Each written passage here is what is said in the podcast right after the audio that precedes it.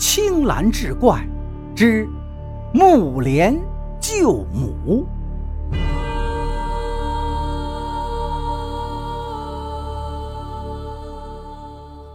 话说唐朝时候，在南京莫陵关有一对夫妻，男人叫傅崇宪，女人叫强氏。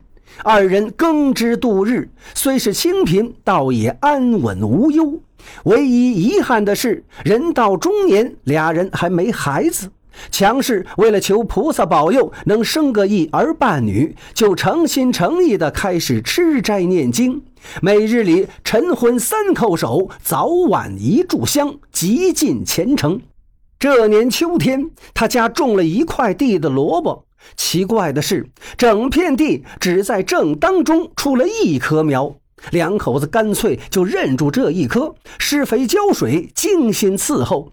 也是苍天不负苦心人，这棵小苗真就结出一个超大的萝卜。萝卜成熟，强势摘下来咬了一口，脆甜鲜美，不一会儿就给吃完了。强势吃了这个萝卜后，竟然有了身孕。临生产时，强氏迷迷糊糊看到一朵莲花飘进纱帐，随即就生了一个男娃，于是就给这娃儿取名木莲，大约是木见莲花之意吧，也算是多年礼佛的功德了。木莲七岁时，莫陵发洪水，房田都淹了，木莲也被水冲走。他父亲四处寻找，不见儿子，几乎是急疯了。他娘哭得死去活来，心想：我这多少年吃斋念佛，到头来连个独养的儿子也保不住。我天天烧香敬菩萨，有什么用呢？一气之下，索性杀身开荤。谁曾想，这强势开荤，杀了家里的一只黑狗，冒犯了家神。家神带了黑狗的魂灵到阎王那，就把强势告了。阎王把他打进十八层地狱受苦。话说木莲顺水漂流，被一户姓张的人家救了。张家见木莲眉清目秀，就收养下来，一直到了十八岁。张家想把女儿嫁给他，招木莲为婿。木莲说：“婚姻大事需有父母做主。”张家见木莲也是一片孝心，就同意他找到爹妈再说。这木莲历尽辛苦，总算找回了家乡。没料到爹已经疯了，认不得他；娘也死了。他伤心的大哭三天，边哭边想：纵是能到阴间去见见娘亲也好啊。于是木莲逢庙就进，遇神便拜，想寻到通往阴间之路。这一天，他路过一座庙宇，住了下来。睡梦之中，悠悠荡荡就到了阴间。他想在这鬼群之中找到娘亲，但是也没有找到。醒来后，就把所梦之事告诉了庙里的老僧。那老僧道：“你再去时，带着一篮子乌米饭，恶鬼见了不会抢乌米饭，你就能找到你的母亲。”木莲于是照办，果然在阴山下找到了自己的娘亲。母子俩是抱头痛哭。木莲不忍母亲在阴间受苦，就到寺庙拜鬼求神，叩首祷告，想救母亲回到阳间。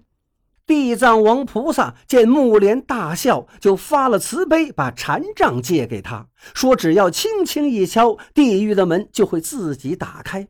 谁知木莲救母心急，禅杖用力过猛，地狱大门洞开。木莲虽是救出了母亲，也把那十万八千的豪丧鬼趁机跑了出来。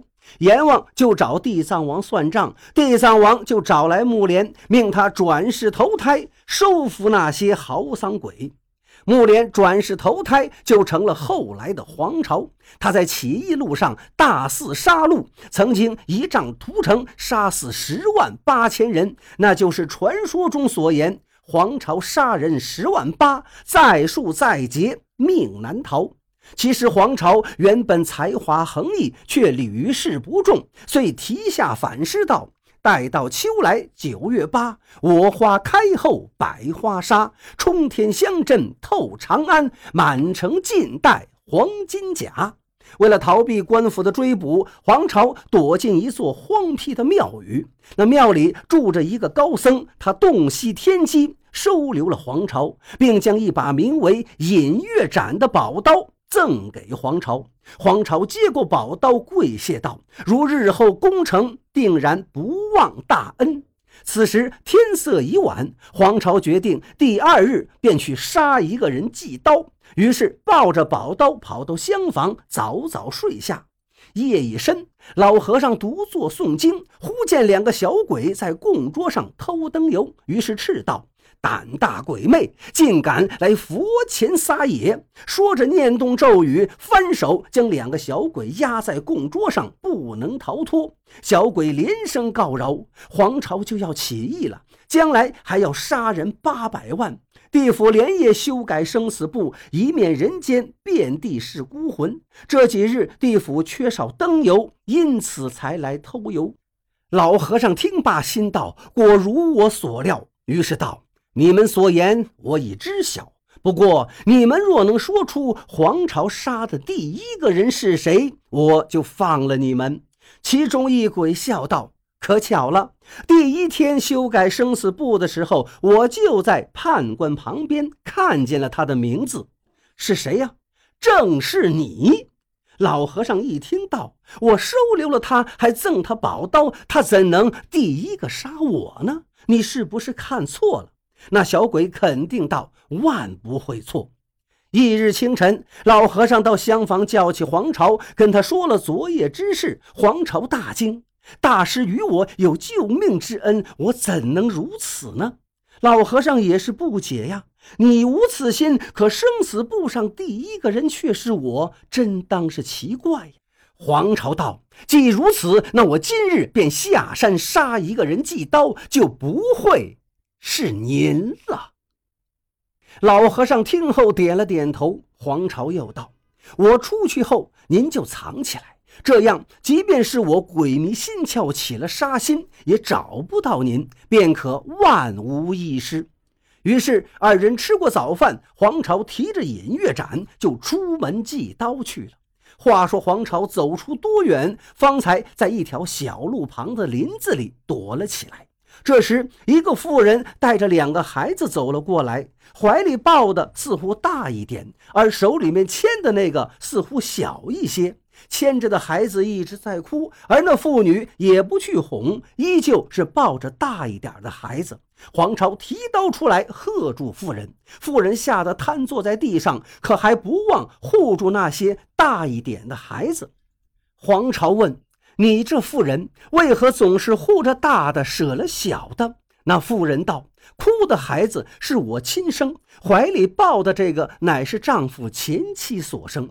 我宁可苦了自己亲生的，也不能让这没娘的孩子受委屈。”黄巢一听，于心不忍，就告诉那个女人：“今日便不杀你祭刀了，回家后在你家门前撒一些草灰，由此标记，将来也不杀他家之人。”那妇人千恩万谢，赶紧走了。回去后就把此事说给村人，于是那村里家家户户都在自己家门前烧那稻草。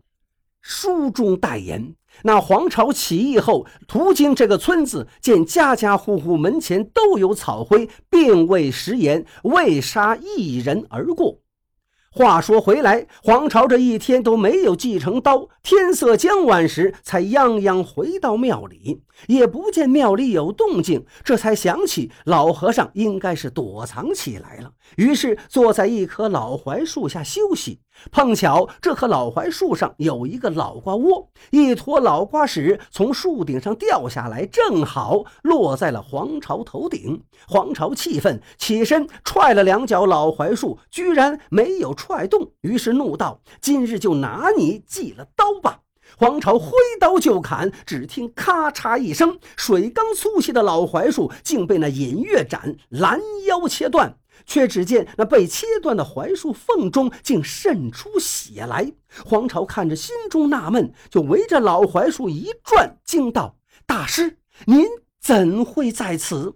原来这老槐树的背面有一个树洞，而那老和尚正躲在其中，真就应了那一句话：“在劫难逃。”后来黄巢起义后，果然杀人如麻，军队所到之处，屠村洗城，百里不见人烟。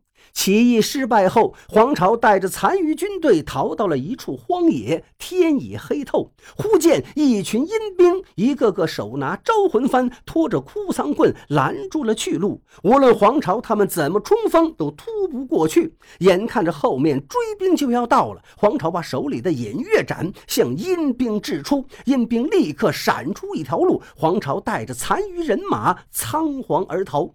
至此，黄巢失去了偃月斩宝刀，被追兵追到来无虎狼谷，彻底兵败。他仰天长叹，自知天数已尽，遂拔剑自刎。这正是兜兜转转几春秋，生生死死何时休？杀伐岂能成霸业？唯有青史恶名留。